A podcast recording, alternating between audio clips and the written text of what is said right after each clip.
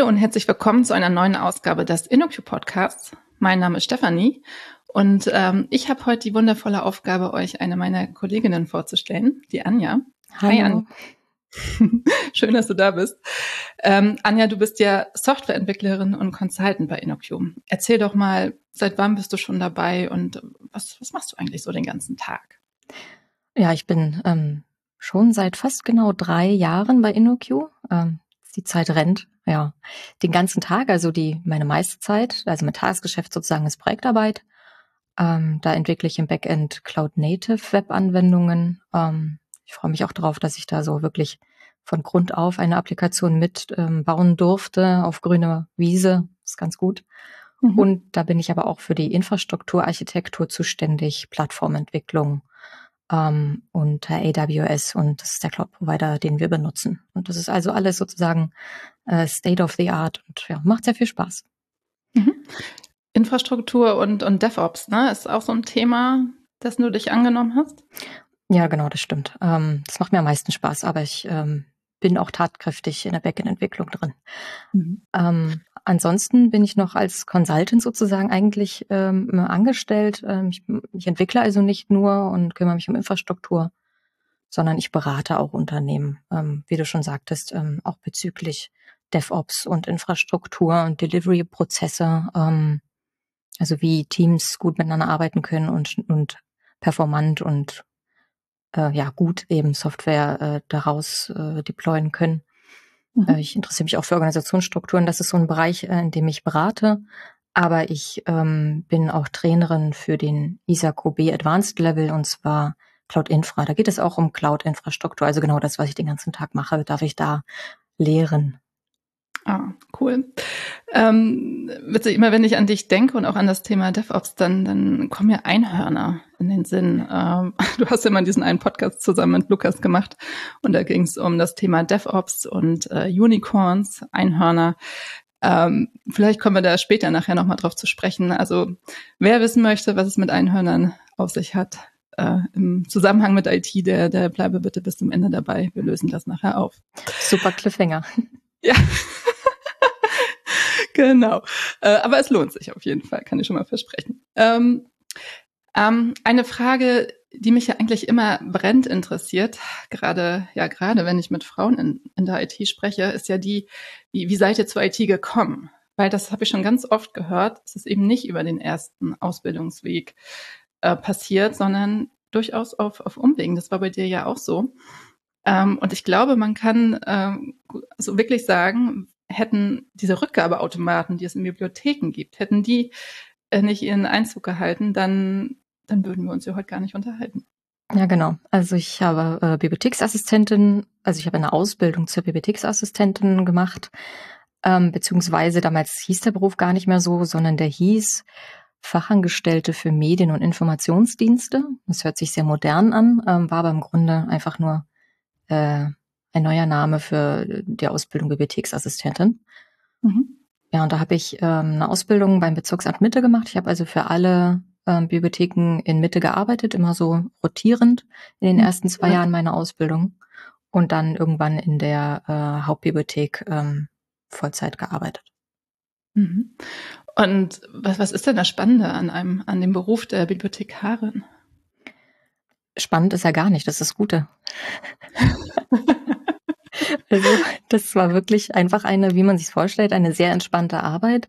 Es ist natürlich nicht so, dass man den ganzen Tag nur liest, sondern es ist so, dass man den ganzen Tag Menschen hilft. Also beziehungsweise die Hälfte des Tages hat man sozusagen Thekendienst ähm, ähm, oder äh, sortiert Bücher ein. Das macht man meistens so, bevor, bevor die Bibliothek öffnet, dann sortiert man Bücher ein, aber nicht nur Bücher, sondern auch andere Medien, DVDs, CDs und so. Gerade gerade die Hauptbibliothek im Bezirk Mitte äh, ähm, hatte 50 Prozent, also die 50 Prozent aller Medien waren keine Bücher. Ne? Ähm, mhm. Da hat man eigentlich äh, immer so ein, zwei Stunden äh, Medien einsortiert, so nennt man das.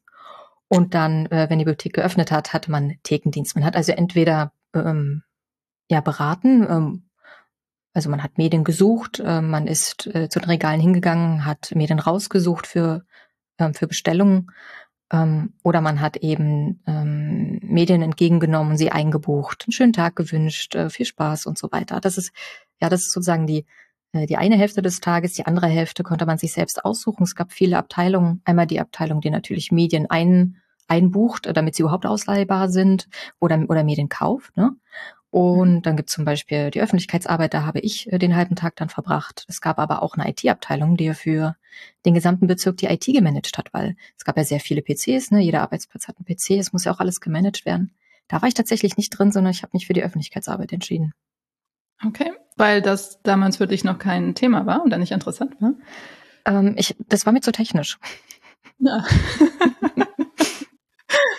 okay, äh, zu technisch. Äh, so rückblickend ähm, eine komische Aussage, oder? Ähm, ja, rückblickend ist es immer noch nicht. Mein ähm, es ist immer noch kein Feld meiner Expertise. Ich kenne mich jetzt nicht mit Hardware aus oder mit Betriebssystem, von daher schon eine gute Entscheidung. Also ich weiß nicht, ob es eine gute Entscheidung war, da ich nicht da war, aber ich würde sie heute wahrscheinlich nochmal so treffen.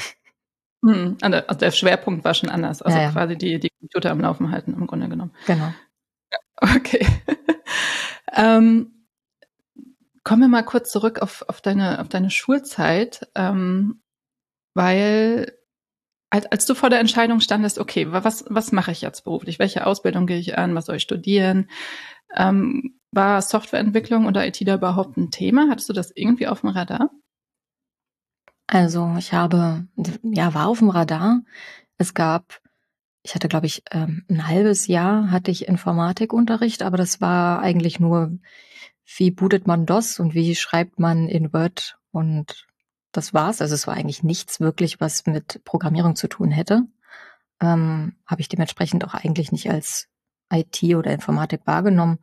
Fand ich jetzt auch nicht spannend ähm, dort in der Schule, weil ich hatte als Kind schon einen eigenen PC, der natürlich ein aktuelles Betriebssystem hatte und da habe ich halt nicht nur Word geschrieben, sondern ich habe halt eigentlich den ganzen Nachmittag gezockt. Also ich war ein Computerspielbegeisterter Mensch, ähm, habe auch mich immer dafür interessiert, wie so Google funktioniert und habe mir dann den Quellcode von, von der Google-Startseite rauskopiert und wollte halt auch so eine Suchmaschine äh, bauen. Wusste natürlich nicht, dass das, was im Quellcode steht, überhaupt gar nicht ähm, ja im Internet nach Webseiten sucht. Das wusste ich noch nicht und habe dann mit Self-HTML mir dann eigene kleine Webseiten gebaut. Also ich habe tatsächlich hobbymäßig Webseiten gebaut, auch für, ähm, für Schulaktivitäten äh, habe ich Webseiten gebaut. Und das äh, war schon ein Hobby für mich auf jeden Fall. Aber daraus einen Beruf zu machen, ist, ist dir nicht in den Sinn gekommen? Ich wusste nicht, dass man das beruflich machen könnte. Na klar, eigentlich ist es logisch. So, ein, so eine Suchmaschine Google muss ja auch eigentlich professionell entwickelt werden. Das kam mir nicht in den Sinn, dass man das beruflich machen kann. Also ich weiß nicht warum. Hatten, also ja, genau. Also ich kann mir das nur so vorstellen, dass man ja gar keine vermutlich äh, Vorbild oder Beispiele hatte in seinem Umfeld. Ne? Also gab es jemanden, der, der diesen Weg eingeschlagen hat? Nein, also mein Vater hatte mal, ähm, als er jung war und studiert hatte, auch mal Computer zusammengebaut und auch äh, in Basic programmiert, aber er macht es halt nicht beruflich. Deswegen war das für mich auch eher so ein Hobbyding. Hm. Hm. Ähm, okay, du hast dich dann für, für den Beruf der Bibliothekarin entschieden und wir hatten das ja anfangs schon gesagt, bis die Automaten kamen. Was ist denn da passiert mit den Automaten? Ja, also glücklicherweise ähm, so entwickeln sich die Bibliotheken weiter. Heutzutage kann man ja auch äh, digital äh, Filme, Musik und äh, äh, E-Books und so weiter ausleihen. Und nicht nur das kam hinein äh, in die Bibliothek, dass sie erneuert wurde, sondern auch, dass ähm, man eigentlich diesen Thekendienst gar nicht mehr braucht. Ne? Was ich erzählt hatte, Medien entgegennehmen, einbuchen, schönen Tag und viel Spaß wünschen. Das haben dann Ausleihautomaten gemacht und es gab dann auch Rückgabeautomaten. Also man konnte dann einfach ähm, ja, Medien, die man fertig gelesen oder geguckt hatte, an Automaten zurückgeben und auch so mit Automaten ausleihen. Und dann, das hat auch dazu geführt, dass man weniger Personal brauchte. Und wie macht man das äh, im öffentlichen Dienst? Ähm, man sortiert erstmal die aus, die frisch aus der Ausbildung kamen. Und das war bei mir auch so. Man hat mir gleich gesagt, ja, wir werden nicht nur für ein Jahr übernehmen und danach müssen wir mal gucken, aber wahrscheinlich wirst du dann nicht mehr äh, weiter bei uns beschäftigt werden. Und aber ich habe tatsächlich noch vier Jahre lang in der Bibliothek samstags gearbeitet. Ich hatte also Samstagdienst und ich war genau die Person, die dann äh, auf die Automaten aufgepasst hat. Ich habe neben den Automaten gesessen, er hatte immer einen Blick drauf und immer wenn es irgendwo ein Problem gab, rote Lichter blinkten, dann war ich diejenige, die dann aufgestanden ist, die äh, die Automaten aufgemacht hat, irgendwie Dinge gefixt hatte, wenn sich irgendwas verhakt hatte. Mhm. Oder es gab natürlich auch ähm, Leserinnen, die äh, die Automaten nicht wollten, ähm, denen ich vertraut haben oder andere Problemchen hatten, die die Automaten nicht lösen konnten. Und diese Personen sind dann an meinen Schreibtisch gegangen und dann durfte ich dann auch einmal wieder meinen alten Job machen. okay, aber du hast deinen Frieden mit den Automaten gemacht. Ja, schon, auf jeden Fall. Ich, ich sah ja auch, dass es ähm, eine gute Erfindung ist. ja. Und okay, dann, okay, du warst erstmal ohne Job. Ähm, was ist denn dann passiert? Ähm, was ist in dieser Übergangsphase passiert? Ähm, ist dir dann irgendwie doch die Idee gekommen, okay, ich mache was mit Informatik oder, oder was, ähm, hast du dann erstmal gemacht? Ja, ich bin tatsächlich selbstständig geworden.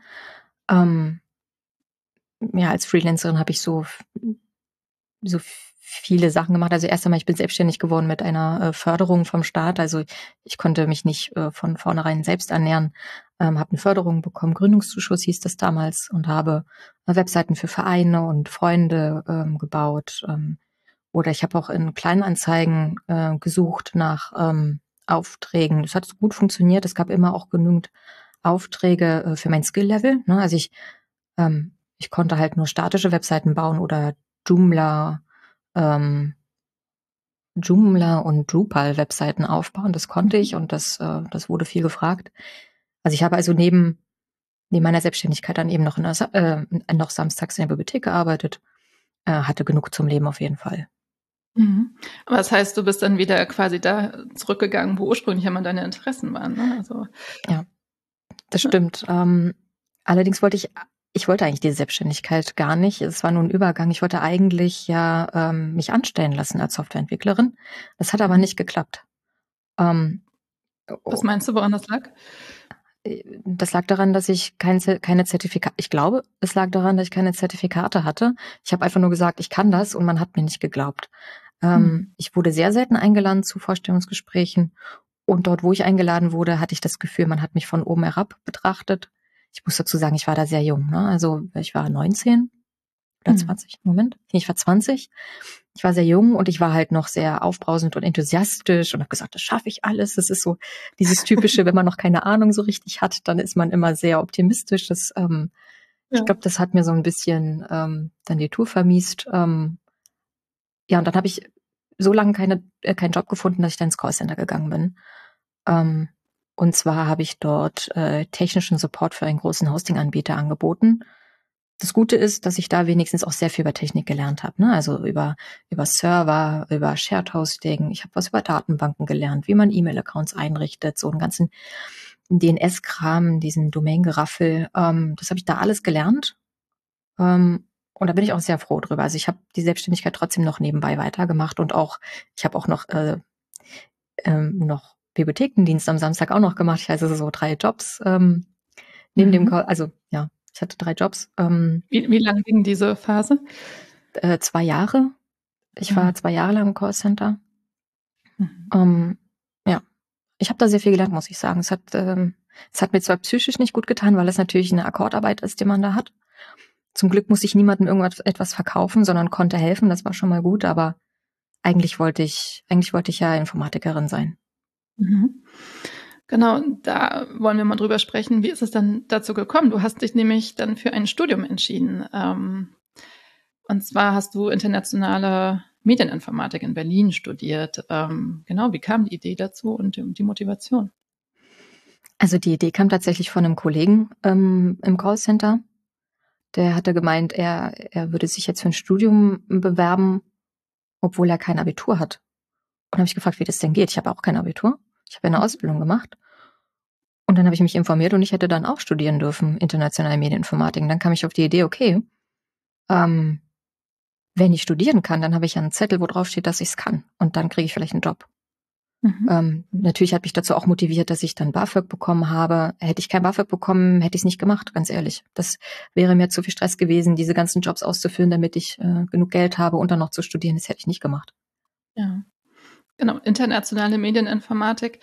Äh, ich glaube, in Berlin gibt es mehrere Studiengänge Medieninformatik. Ne? Ich hatte mit der Kollegin Hanna, habe ich ja schon äh, einen Podcast aufgenommen und die hat auch Medieninformatik studiert. Wart ihr Kommilitoninnen? Äh, nee, leider nicht. Es gibt zwei ähm, Universitäten in Berlin, die diesen Studiengang anbieten. Ähm, ähm, sie hat an der Beuth-Universität studiert und da wurde der der Medieninformatik-Studiengang als erstes erfunden sozusagen ähm, für Berlin oder ja gegründet.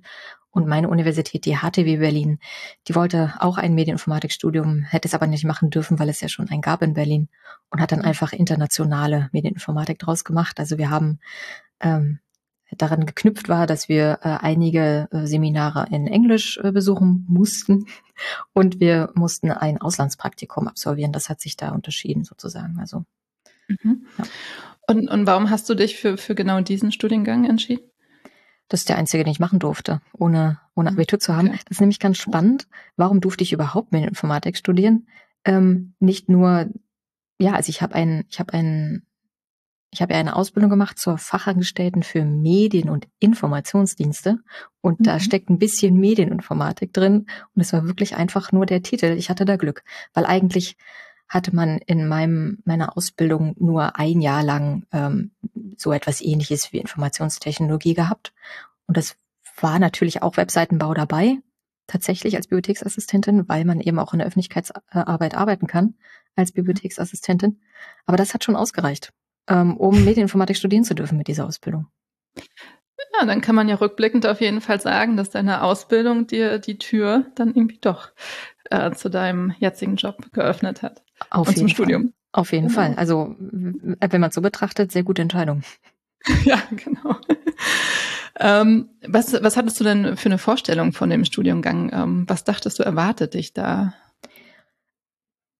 Ähm, meine Erwartungen wurden, wurden genau eingehalten. Also ich habe mir den, ich habe mir ähm, den, den Modulplan angeguckt.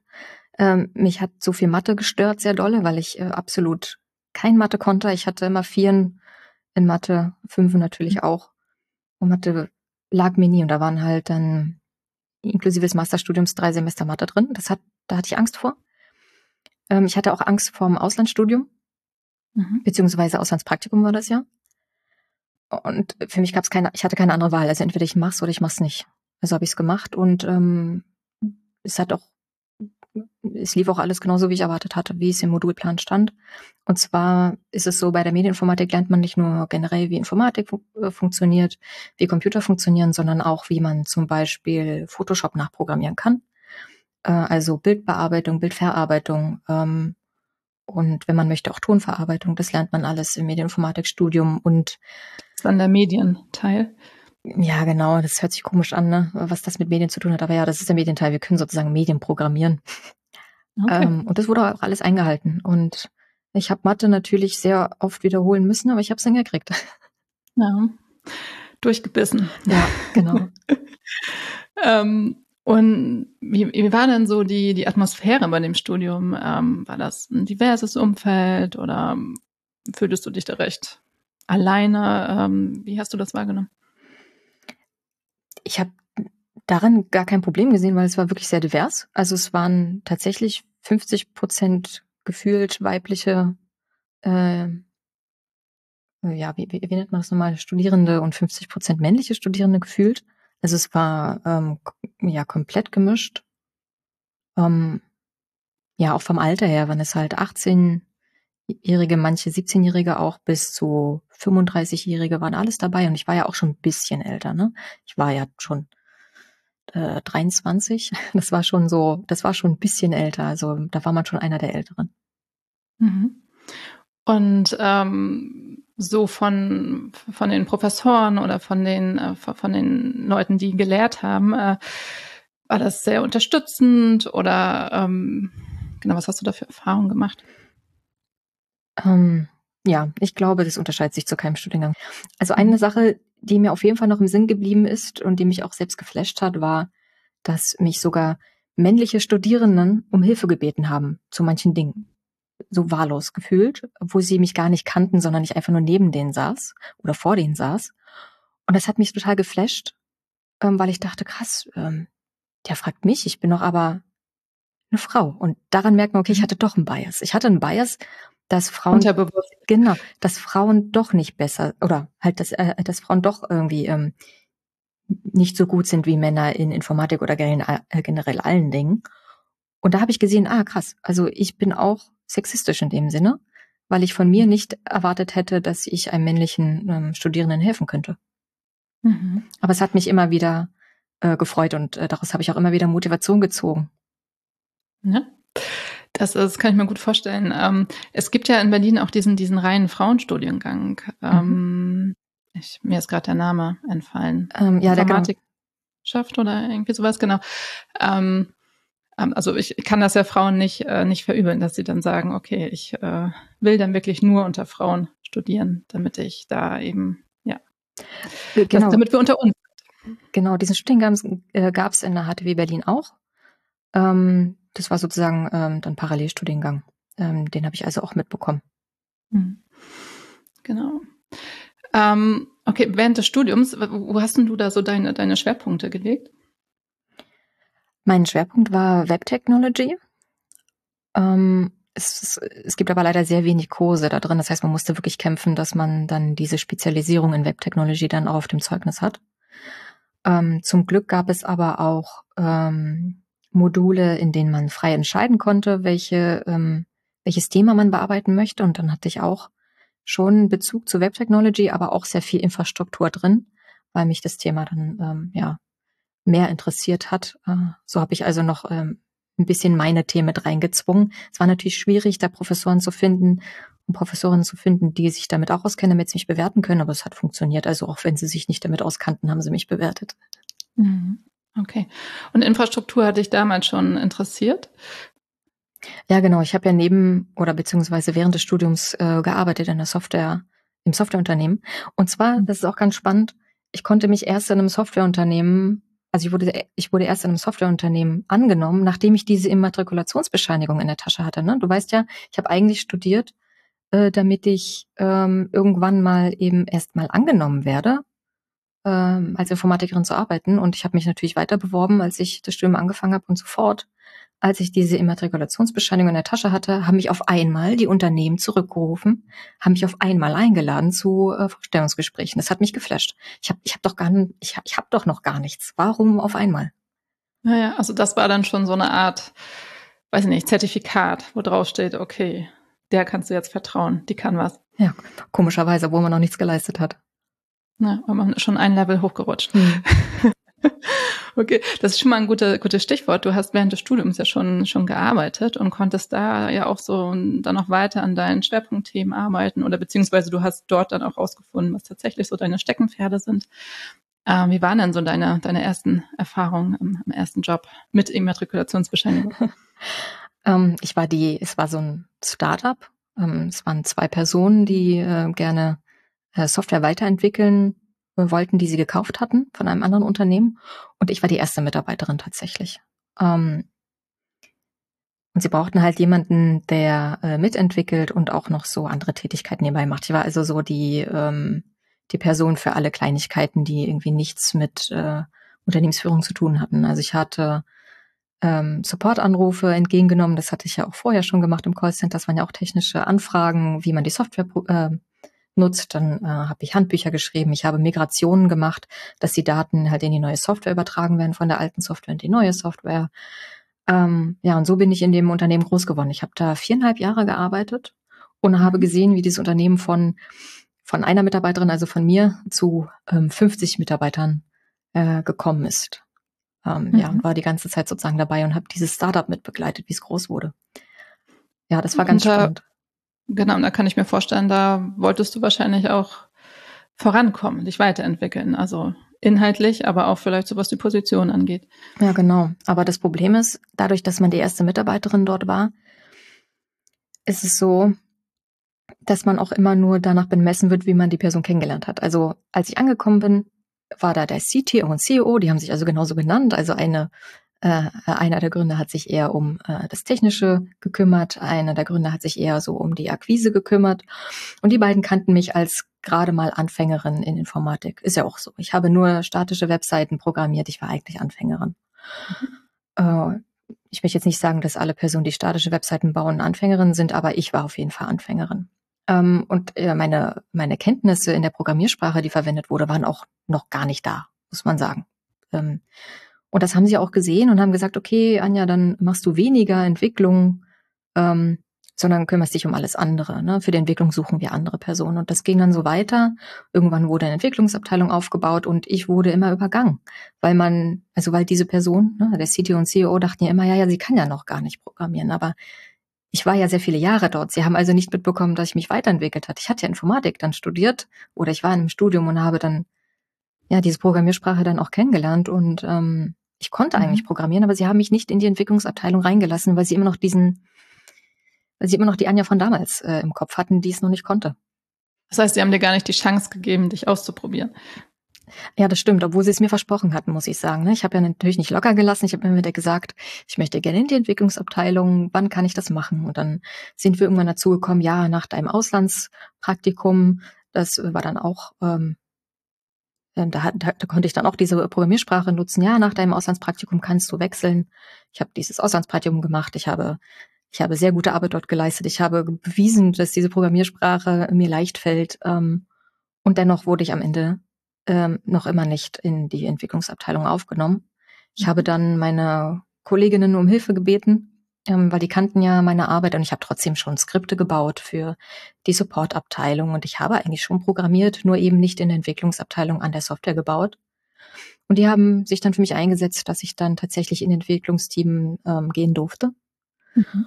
Ähm, tatsächlich unter Protest von CTO und CEO, aber die wollten ja, dass Frieden herrscht. und ja, da war ich dann auf einmal sehr glücklich. Also ich war produktiv an der Arbeit und ich wurde auch von meinen Kolleginnen geschätzt als wertvolles Teammitglied. Ich habe ja Arbeit geleistet, ähm, klar als Junior-Entwicklerin, aber ich habe qualitativ gute Arbeit geleistet, hatten sie mir bescheinigt. Äh, ich habe ja natürlich immer wieder nachgefragt und Code Reviews liefen auch immer sehr gut und aber das kam alles nicht beim CTO und CEO an. Die hatten das, das. Ja, ist, ist das vielleicht auch ein guter Ratschlag an andere, also Menschen, ne? Männer, Frauen, egal, da draußen, wenn ihr, wenn ihr im, im Job neu seid, wenn, wenn ihr ähm, genau euch ausprobiert in Dingen, dass bevor man aufgibt, wenn man einmal schlechtes Feedback bekommt, dass man sich doch äh, irgendwie Rückmeldungen von Kolleginnen, Kollegen, von seinem Netzwerk holt, um so die eigene Einschätzung so zu reflektieren? Auf jeden Fall, das kann ich empfehlen. Ich hatte auch selbst an mir gezweifelt, ne, weil ähm, diese ja das Führungsteam ähm, ich hatte natürlich sehr viel Respekt vor diesem Führungsteam, ne? Und ich hatte selbst an mir gezweifelt, okay, wenn die meinen, ich bin noch nicht also ich bin noch nicht ähm, da, wo ich hin muss. Vielleicht haben sie ja recht und nur deswegen mhm. habe ich ähm, um Hilfe gebeten und um Feedback gefragt und dann wurde mir erst gespiegelt, nein, nein, du hast es drauf, du kannst das und auf jeden Fall ist es sehr wichtig, Feedback zu, um Feedback zu fragen ähm, und sich nicht einschüchtern zu lassen von Einzelmeinungen. Ja. Genau. Also konstruktive Kritik, ne, das, das ist halt das, was man sucht halt. Ne? Also mhm. Und nicht über den Klee loben oder sowas, darum geht's ja gar nicht, aber. Genau, richtig, natürlich. Man sich einmal spiegelt, ne? Ja. Genau. Wie ist denn das ausgegangen in der Firma? Hast du, äh, bist du noch lange dort geblieben? Ähm, hat sich die Einstellung deiner Chefs geändert? Ähm, es hat sich leider nicht geändert. Ähm, es, es, gab so ein großes Projekt, so ein ganz, ganz großes Projekt. Wir haben einen großen Kunden äh, bekommen und wir mussten dann Migration schreiben, damit die alten Daten in die neue Software kamen. Und ich habe das alles ähm, gewuppt und ich dachte, wow, das ist das Beste, was ich jemals gemacht habe. Ich habe das richtig gut gemacht und das wurde leider nicht anerkannt und das hat mir dann, ähm, also das Stein, der Stein, also lief dann, der rollte dann und dass ich dann ähm, tatsächlich ähm, das Gefühl hatte, ich bin hier nicht, ich bin, ich bin hier fehl am Platz. Mir wurde meine Leistung einfach nicht anerkannt. Es wurde kein lobendes Wort erwähnt. Ähm, jeder wurde über den Klee gelobt, nur ich nicht, obwohl ich einen sehr großen Teil dran hatte. Und das das hat gekratzt an mir und auch ähm, mein geringes Gehalt hat gekratzt. Ähm, mhm. Das kommt auch noch dazu, dass natürlich äh, die Führungspersönlichkeiten in Gehaltsgesprächen immer wieder gesagt haben, äh, nein, das ist zu viel. Äh, was erlaubst du dir danach zu fragen? Ja. Und dann bin ich tatsächlich gegangen. Ich habe gekündigt deswegen. Äh, tatsächlich nur wegen der Führung. Äh, meine Kolleginnen, die waren super. Ähm, die besten Kollegen, die man sich vorstellen kann. Ich habe durch sie gelernt, wie man qualitativ hochwertige Software schreibt, noch immer zehre ich danach, also nicht danach, aber daran. Ähm, und ja, ich habe tatsächlich gekündigt. Das war auch eigentlich ein gutes Timing, weil ich war gerade dabei, meine Masterarbeit zu schreiben und konnte mich dann ja auf meine Masterarbeit besser konzentrieren. Ähm, habe aber dennoch mhm. ähm, äh, wieder BAföG beantragt und habe auch ähm, habe auch noch als Tutorin gearbeitet an meiner alten Universität. Also dann blieb aber trotzdem noch genug Zeit für meine Masterarbeit. Ja. Mhm. Okay, was heißt, du hast für dich dann die Reißleine gezogen und meintest, okay, ich komme hier nicht weiter unter mhm. diesen, wenn die Rahmenbedingungen so bleiben, dann, dann ähm, genau bringt mir das hier nichts und, und hast dann selbst gekündigt. Ja. Ähm, genau, und ja, die, die nächste berufliche Station war dann schon InnoQ bei dir, richtig? Ähm, tatsächlich. Also ich hatte ja dann als Tutorin gearbeitet, während ich meine Masterarbeit mhm. geschrieben hatte. Und als die Masterarbeit dann fertig war, ähm, habe ich natürlich auch den Tutorinnenjob gekündigt und habe mich bei InnoQ beworben. Ich habe mich nicht nur bei InnoQ beworben, ich habe mich auch bei einer anderen ähm, Consulting-Firma beworben.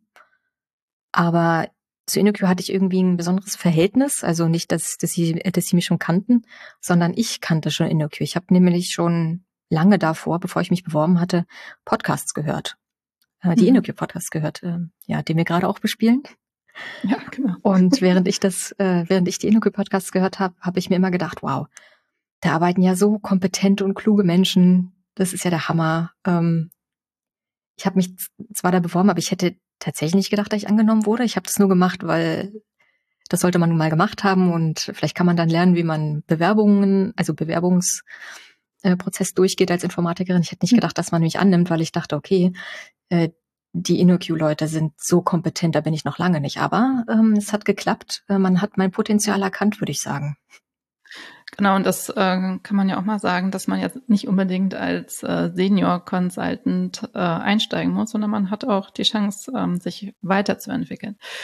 Ähm, genau, äh, lass uns noch mal kurz über deine, deine Schwerpunkte sprechen. Mhm. Vielleicht kannst du dazu noch mal was sagen. Äh, ich habe mir hier Infrastruktur gemerkt, DevOps. Ähm, genau, erzähl doch mal, was das, was das so beinhaltet. Okay, was Und dann kommen wir auch zu den Einhörnern. okay, ähm, was es so beinhaltet. Ich kann das mal ein Beispiel nennen. Ich hatte ja in dieser, äh, in diesem Software-Startup hatte ich ja äh, dann äh, Webentwicklung betrieben. Und man musste natürlich auch die Software online stellen, deployen, äh, zur Verfügung stellen, ähm, damit sie erreichbar ist. Und um das zu machen, muss man ein Deployment durchführen. Und ich hatte eine Heidenangst vor Deployments. Ich wusste nicht, wohin das deployed wird. Ich wusste nicht, was auf den Servern für eine Konfiguration läuft. Ich weiß nicht, wie ich sie konfiguriere. Ich, hätte, ich war auch im Third-Level-Support. Das heißt, wenn etwas passiert wäre, wenn es Bug gewesen, äh, wenn es Bugs, wenn da Bugs gewesen wären und ich hätte sie fixen müssen kurzfristig, ähm, ja, dann hätte ich da Deployments zurückrollen müssen und neu bauen müssen und ich hatte davor riesige Angst, weil ich nicht wusste, wie das geht. Also habe ich mich damit beschäftigt, mit Infrastruktur. Ich hatte einfach nur Angst und habe mich dann damit beschäftigt, wie, also was Server, also wie man Server genau konfiguriert, ähm, wie man Deployments durchführt. Ähm, es kam also einfach nur daher, dass ich es äh, wissen musste, dass also ich mich. War, das war quasi ein Thema, äh, wo du erstmal keine Ahnung hattest oder, oder nicht wusstest, wie du es anpacken sollst und was du damit machen sollst. Äh, und um diese Unsicherheit auszuräumen, hast du es quasi attackiert, das Thema, sag ich mal. Und äh, ja, genau, richtig. Ich hatte ja auch gesagt, dass ich im Studium dann diese Infrastrukturthemen dann angegangen bin. Ne? Also ich hatte mich, ich hatte mich zwar, äh, damit zwar beschäftigt, aber das war alles nur privat. Ähm, während der Arbeitszeit durfte ich mich damit nicht beschäftigen. Ähm, man ging davon aus, dass ich es schon weiß. Ich durfte auch an der Infrastruktur nicht mitarbeiten, aber ich konnte das, was ich da gelernt hatte, wenigstens im Studium dann äh, durch Projekte machen. Ähm, ja, und habe es dann lieben gelernt. Ich bin dann auch schnell in die in die Kubernetes in die Kubernetes-Richtung gerutscht. Ähm, also wie man Deployments ähm, mit äh, Kubernetes macht, das ist ja ähm, sozusagen der Goldstandard heutzutage. Das, das wollen alle machen, jeder heißt drauf und habe dann auch meine Masterarbeit zum Thema geschrieben. Ich habe tatsächlich meine Masterarbeit zum Thema geschrieben, ähm, beziehungsweise ich habe ein CI-CD-System für Webanwendungen geschrieben für Kubernetes. Und das ist ja genau genau das, was wo, wo ich vorher Angst davor hatte. Ne? Also wie deployt man überhaupt auf Servern und äh, mit meiner Masterarbeit habe ich bewiesen, okay, ich weiß, wie Kubernetes funktioniert, ich weiß, wie man deployt. Ja. Spannend. Und, und wie passt das Thema DevOps da rein? Also ich weiß, dass es was damit zu tun hat, aber es ist ja eher ein, ein Thema, was sehr viel mit Kultur und Menschen zu tun hat. Ja, das stimmt. Ich hatte mich im Rahmen meiner Masterarbeit damit beschäftigt, was DevOps ist, weil, weil Infrastruktur und DevOps immer irgendwie in einem Satz benannt werden aber das gar nicht so genau stimmt. Das habe ich dann erst gelernt. Ähm, DevOps ist im Grunde eine Art und Weise, Software zu entwickeln und zu deployen. Ähm, das heißt, kontinuierlich äh, Änderungen ähm, zu deployen. Und am besten hat man dann eine automatisierte Deployment-Pipeline. Und da ist so ein bisschen die Connector. Aber eigentlich geht es um Methoden und um Kultur und um das Zusammenarbeiten von, von mhm. Teams und von äh, Entwicklungsmenschen. Mhm. So, jetzt klär doch mal auf, was das mit Einhörnern zu tun hat. Ja, genau. Das möchte ich jetzt. genau. Ähm, und zwar ist es so, dass es sehr viele Artikel im Internet gibt, die behaupten, dass es äh, DevOps-Engineers gibt, also Einzelpersonen, die die DevOps machen. Ähm, es sind sozusagen Einhörner, die entwickeln äh, Software und können sie dann und kann dann auch die Infrastruktur konfigurieren äh, und deployen. Und da, die eierlegende Wollmilchsau. Ja, genau. Und ja. aber diese, diese eierlegende Wollmilchsau oder diese Unicorns gibt es gar nicht, weil es gibt gar nicht den Beruf des DevOps-Ingenieurs, sondern mhm. DevOps kann nur von Entwicklungsteams oder von einer Organisation ausgeführt werden, weil es ja nur Methoden sind und weil es ja nur eine Kultur ist. Eigentlich gibt es also DevOps-getriebene Teams, oder DevOps-getriebene Entwicklungsteams, aber es gibt niemals einen DevOps-Entwickler oder DevOps-Ingenieur. Ja. Äh, also ein sehr kulturelles Thema. Mhm. Genau. Ähm, und du, du bist ja auch als, als Trainerin aktiv. Und zwar, wenn, wenn jemand von euch eine Ausbildung zur Softwarearchitektin machen will, nach ISAQB und das über die Socratory zum Beispiel macht, äh, dann ist die Wahrscheinlichkeit groß, dass man bei einem Modul auf dich trifft. Welches Modul ist denn das? Genau, ich hatte es anfangs erwähnt, das ist das Cloud Infra Advanced Modul. Da geht es um ja, Cloud Infrastruktur. Ähm, kurz zum Inhalt, da geht es darum, ähm, welche Services bieten Cloud-Provider an, wie kann man sich ähm, eine eigene Cloud bauen, ähm, wie funktionieren denn solche Container-Management-Systeme wie zum Beispiel Kubernetes unter der Haube? Als Beispiel nehmen wir natürlich Kubernetes, aber es ist, äh, es wird alles sehr allgemein ähm, gemappt, auch auf andere Management-Systeme. Und dann lernt man, wie man Software in die Cloud deployen kann. Mhm. Was macht dir denn daran Spaß? Also nicht nur Wissen anzueignen, sondern auch Wissen zu vermitteln. Hm. Also das Wissen vermitteln habe ich ja auch schon ein bisschen im Studium gelernt. Ich war ja Tutorin. Ich weiß nicht, warum mir das gefällt. Ich mag es einfach, Menschen zu helfen und das Klicken zu sehen in den Augen. ähm, und aber eigentlich mag ich das Rampenlicht gar nicht. Ne? Ich mache Vorträge, also Podcasts, diese Trainings. Ähm, ich mag eigentlich nicht in der Öffentlichkeit stehen oder sichtbar sein. Der einzige Grund, warum ich das, glaube ich, mache, neben ich möchte Wissen vermitteln, ist, ähm, dass ich mich selbst herausfordern möchte, diese Themen in der Tiefe zu lernen. Also ne, wie es damals bei der Infrastruktur auch so war, ich hatte Angst davor. Ich habe mich herausgefordert, indem ich in der Universität eben diese Projekte angenommen habe oder halt mir überlegt habe für Infrastruktur. Und genauso ist es jetzt mit Trainings und Vorträgen, dass ich äh, das selbst als Herausforderung sehe damit ich mehr lerne. Ansonsten bin ich viel zu faul. Wenn es keinen Grund gibt, etwas zu lernen, würde ich es nicht tun. Das, das finde ich ja übrigens ähm, auch ganz interessant. Ich hatte das letztens bei uns ähm, in, unserem, in unserer Slack-Kommunikation gesehen. Du hast dich auf einen Vortrag vorbereitet, du hast einen Vortrag äh, entwickelt und hast den dann einmal vor Kollegen zur Probe gehalten, einfach um dir Feedback zu holen und um ja auch irgendwie das Bestmögliche rauszuholen aus deinem Vortrag das ist ja auch so ein zweischneidiges Schwert, ne? Einmal Feedback einholen, ähm, Obacht vor der Kritik, die da kommt, mhm. so, ne? Andererseits aber wahrscheinlich schon vielleicht so ein paar Sachen ausmerzen, die einem dann, dann, wenn es soweit ist, dann gespiegelt worden wären, ne? Ja, genau, das stimmt. Und es hat auch super funktioniert. Also meine InnoQ-Kollegis, es waren, glaube ich, acht oder zehn Leute da, ähm, die sich den Vortrag angehört haben, die haben nicht gespart mit Kritik und ich, und ich liebe so etwas. Also das Schlimmste ist, wenn wenn man nach Kritik fragt und dann kommt nichts, sondern nur, ja, das war gut. Das bringt nichts. Also ja, das ist mhm. nett, aber es bringt demjenigen nichts. Also ich möchte auch allen vorschlagen, fordert Kritik ein, fordert gerne auch harsche Kritik ein. Das ist sehr wichtig, denn es hat den Vortrag viel besser gemacht und der lief am Ende dann auf der Konferenz sehr, sehr gut und der hat auch wirklich von dieser Kritik profitiert, die da kam. Mhm. Also keine Angst vor, vor Feedback. Genau. Man kann nur besser werden dadurch. genau. Ähm, Du, du hast ja dir bei InnoQ intern auch äh, zwei Mentorinnen gesucht, die, die dir auch oder die du regelmäßig auch, ich, ich sag mal so aktiv in Anspruch nimmst, um, um dich weiterzuentwickeln. Ne? Mhm. Ähm, was für einen Stellenwert hat das denn und was, was, was mentoren die denn da so? Ähm, was mentoren die dann so? Also ich habe mehr fachliches Mentoring gesucht, das heißt eine Person, die sich mit denselben Themen beschäftigt, mit denen ich mich beschäftigen möchte oder tue.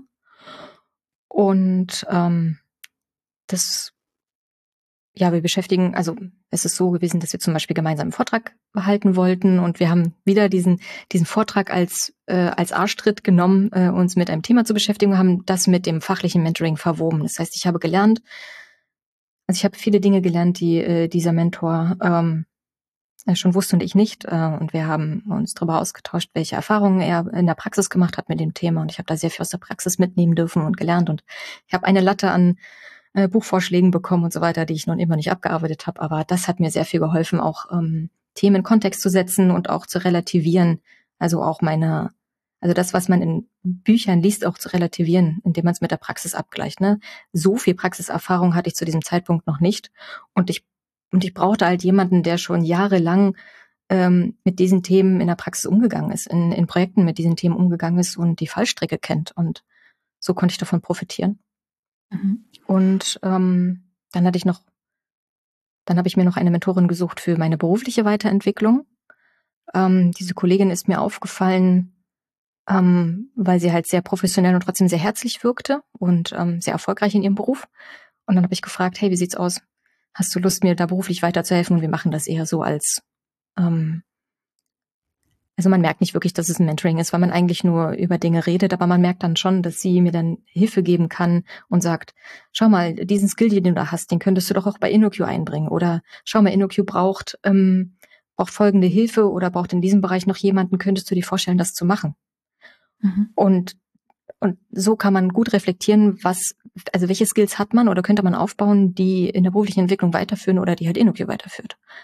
Ja, oder ich kann mir auch vorstellen, dass es dabei hilft, wenn man sich vielleicht nicht ganz sicher ist, traue ich mir das jetzt zu oder nicht. Und wenn da jemand ist, der sagt, ja, auf jeden Fall, macht das so, ne? Also, äh, dass das nochmal so dieser Schubs ist, dieser extra Schubs, den man vielleicht braucht in dem Moment. Das stimmt.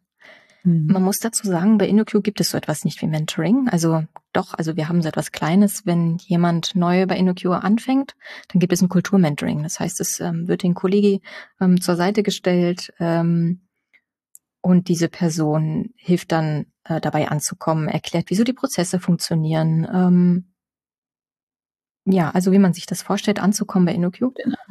Ja. Genau, aber so fachliches Mentoring oder Mentoring für berufliche Entwicklung gibt es nicht. Das habe ich mir selber gesucht, weil ich weil ich tatsächlich erst bei InnoQ auf die Idee kam, dass das für mich sinnvoll ist. Das hat mhm. vielleicht auch was damit zu tun, generell mit der eigenen Reife. Aber zu diesem Zeitpunkt wusste ich, okay, ähm, um jetzt beruflich weiterzukommen, um fachlich weiterzukommen, brauche ich jemanden, der mir den Arsch tritt. Mhm. Ich denke, es steht jedem frei, sich einen, einen Mentoren oder eine Mentorin zu suchen. Ne? Also es gibt ja, wir nennen das O3-Gespräche. Ähm, also es gibt schon, man wird schon ermutigt, das so zu tun, aber man muss sich diese Mentoren natürlich selber suchen. Stimmt, genau. genau. Es gibt diese O3-Gespräche und die funktionieren dann so, wie ich das in meiner, in meinem Mentoring für berufliche Entwicklung mache. Also das ist eher so ein Gespräch für beide Seiten. Ne? Es gibt da keinen expliziten Mentor und Mentee, sondern das ist so eine beiderseitige äh, Sache. Stimmt, hast recht.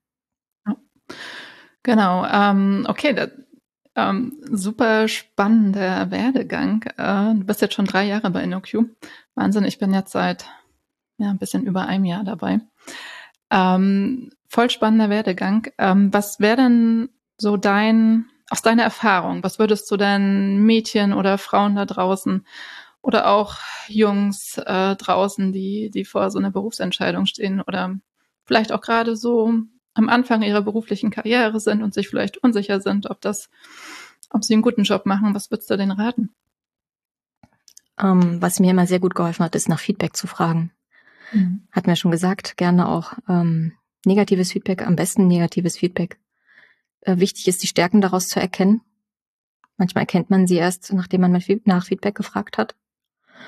Ähm, wenn man nach Feedback fragt, kann man auch Selbstvertrauen entwickeln. Oder also ich kann, ich habe das Gefühl, mein Selbstvertrauen rührt nur durch dieses Feedback, weil ich dann weiß, okay, das kann ich, das kann ich nicht, aber ich weiß wenigstens, was ich kann und was nicht. Zumindest habe ich mhm. das Gefühl, dadurch es gespiegelt zu bekommen. Ja, ich, ja, ein weiterer Tipp ist auf jeden Fall, wenn man das Gefühl hat, man braucht Hilfe oder man, man, man, man bleibt irgendwo stecken, nach Mentoring zu fragen. Ähm, vielleicht auch auf Personen zuzugehen, zu sagen, hey, also so habe ich es ja auch gemacht, hey, ähm, ich hätte, ich suche mir ein Mentoring ähm, und ich würde gern mit dir ein Mentoring machen, weil Ne? Also warum man diese Person aussucht. Ähm, du hast so viel Erfahrung in der Praxis oder du bist so eine äh, erfolgreiche Person äh, beruflich. Ich würde gern äh, mit dir darüber reden, wie ich das auch kann. Ähm, mhm. Und keiner wird, ähm, keiner wird sagen, oh Gott, warum fragst du mich das? Das ist ja total doof. Das wird keiner sagen. Also entweder die Person fühlt sich geschmeichelt und sagt, nein, das möchte ich lieber nicht. Oder die Person sagt, ja, das äh, ist ja alles nur von Vorteil. Ja, das klingt nach einem super guten Ratschlag. Ja, wenn man, wenn man nur in seiner, in seinem eigenen Süppchen äh, vor sich hin kocht, dann kann man sich halt auch nicht weiterentwickeln. Ne? Und man darf halt auch keine Angst vor Feedback haben. Im Endeffekt bringt es einen meistens weiter. Genau. Genau. Ja, cool. Vielen Dank für das Gespräch, Anja. Ähm, ich fand das sehr, ja, inspirierend. Und ich, ich hoffe, es hat dir auch Spaß gemacht. Vor allem äh, hoffe ich natürlich, dass es den Zuhörerinnen und Zuhörern Spaß gemacht hat. Ähm, wenn ihr uns Feedback hinterlassen wollt, wenn ihr Fragen habt, schreibt eine E-Mail an podcast.innoq.com. Ähm, genau, und ansonsten würden wir uns jetzt verabschieden. Tschüss und bis zum nächsten Mal. Ciao, bis zum nächsten Mal.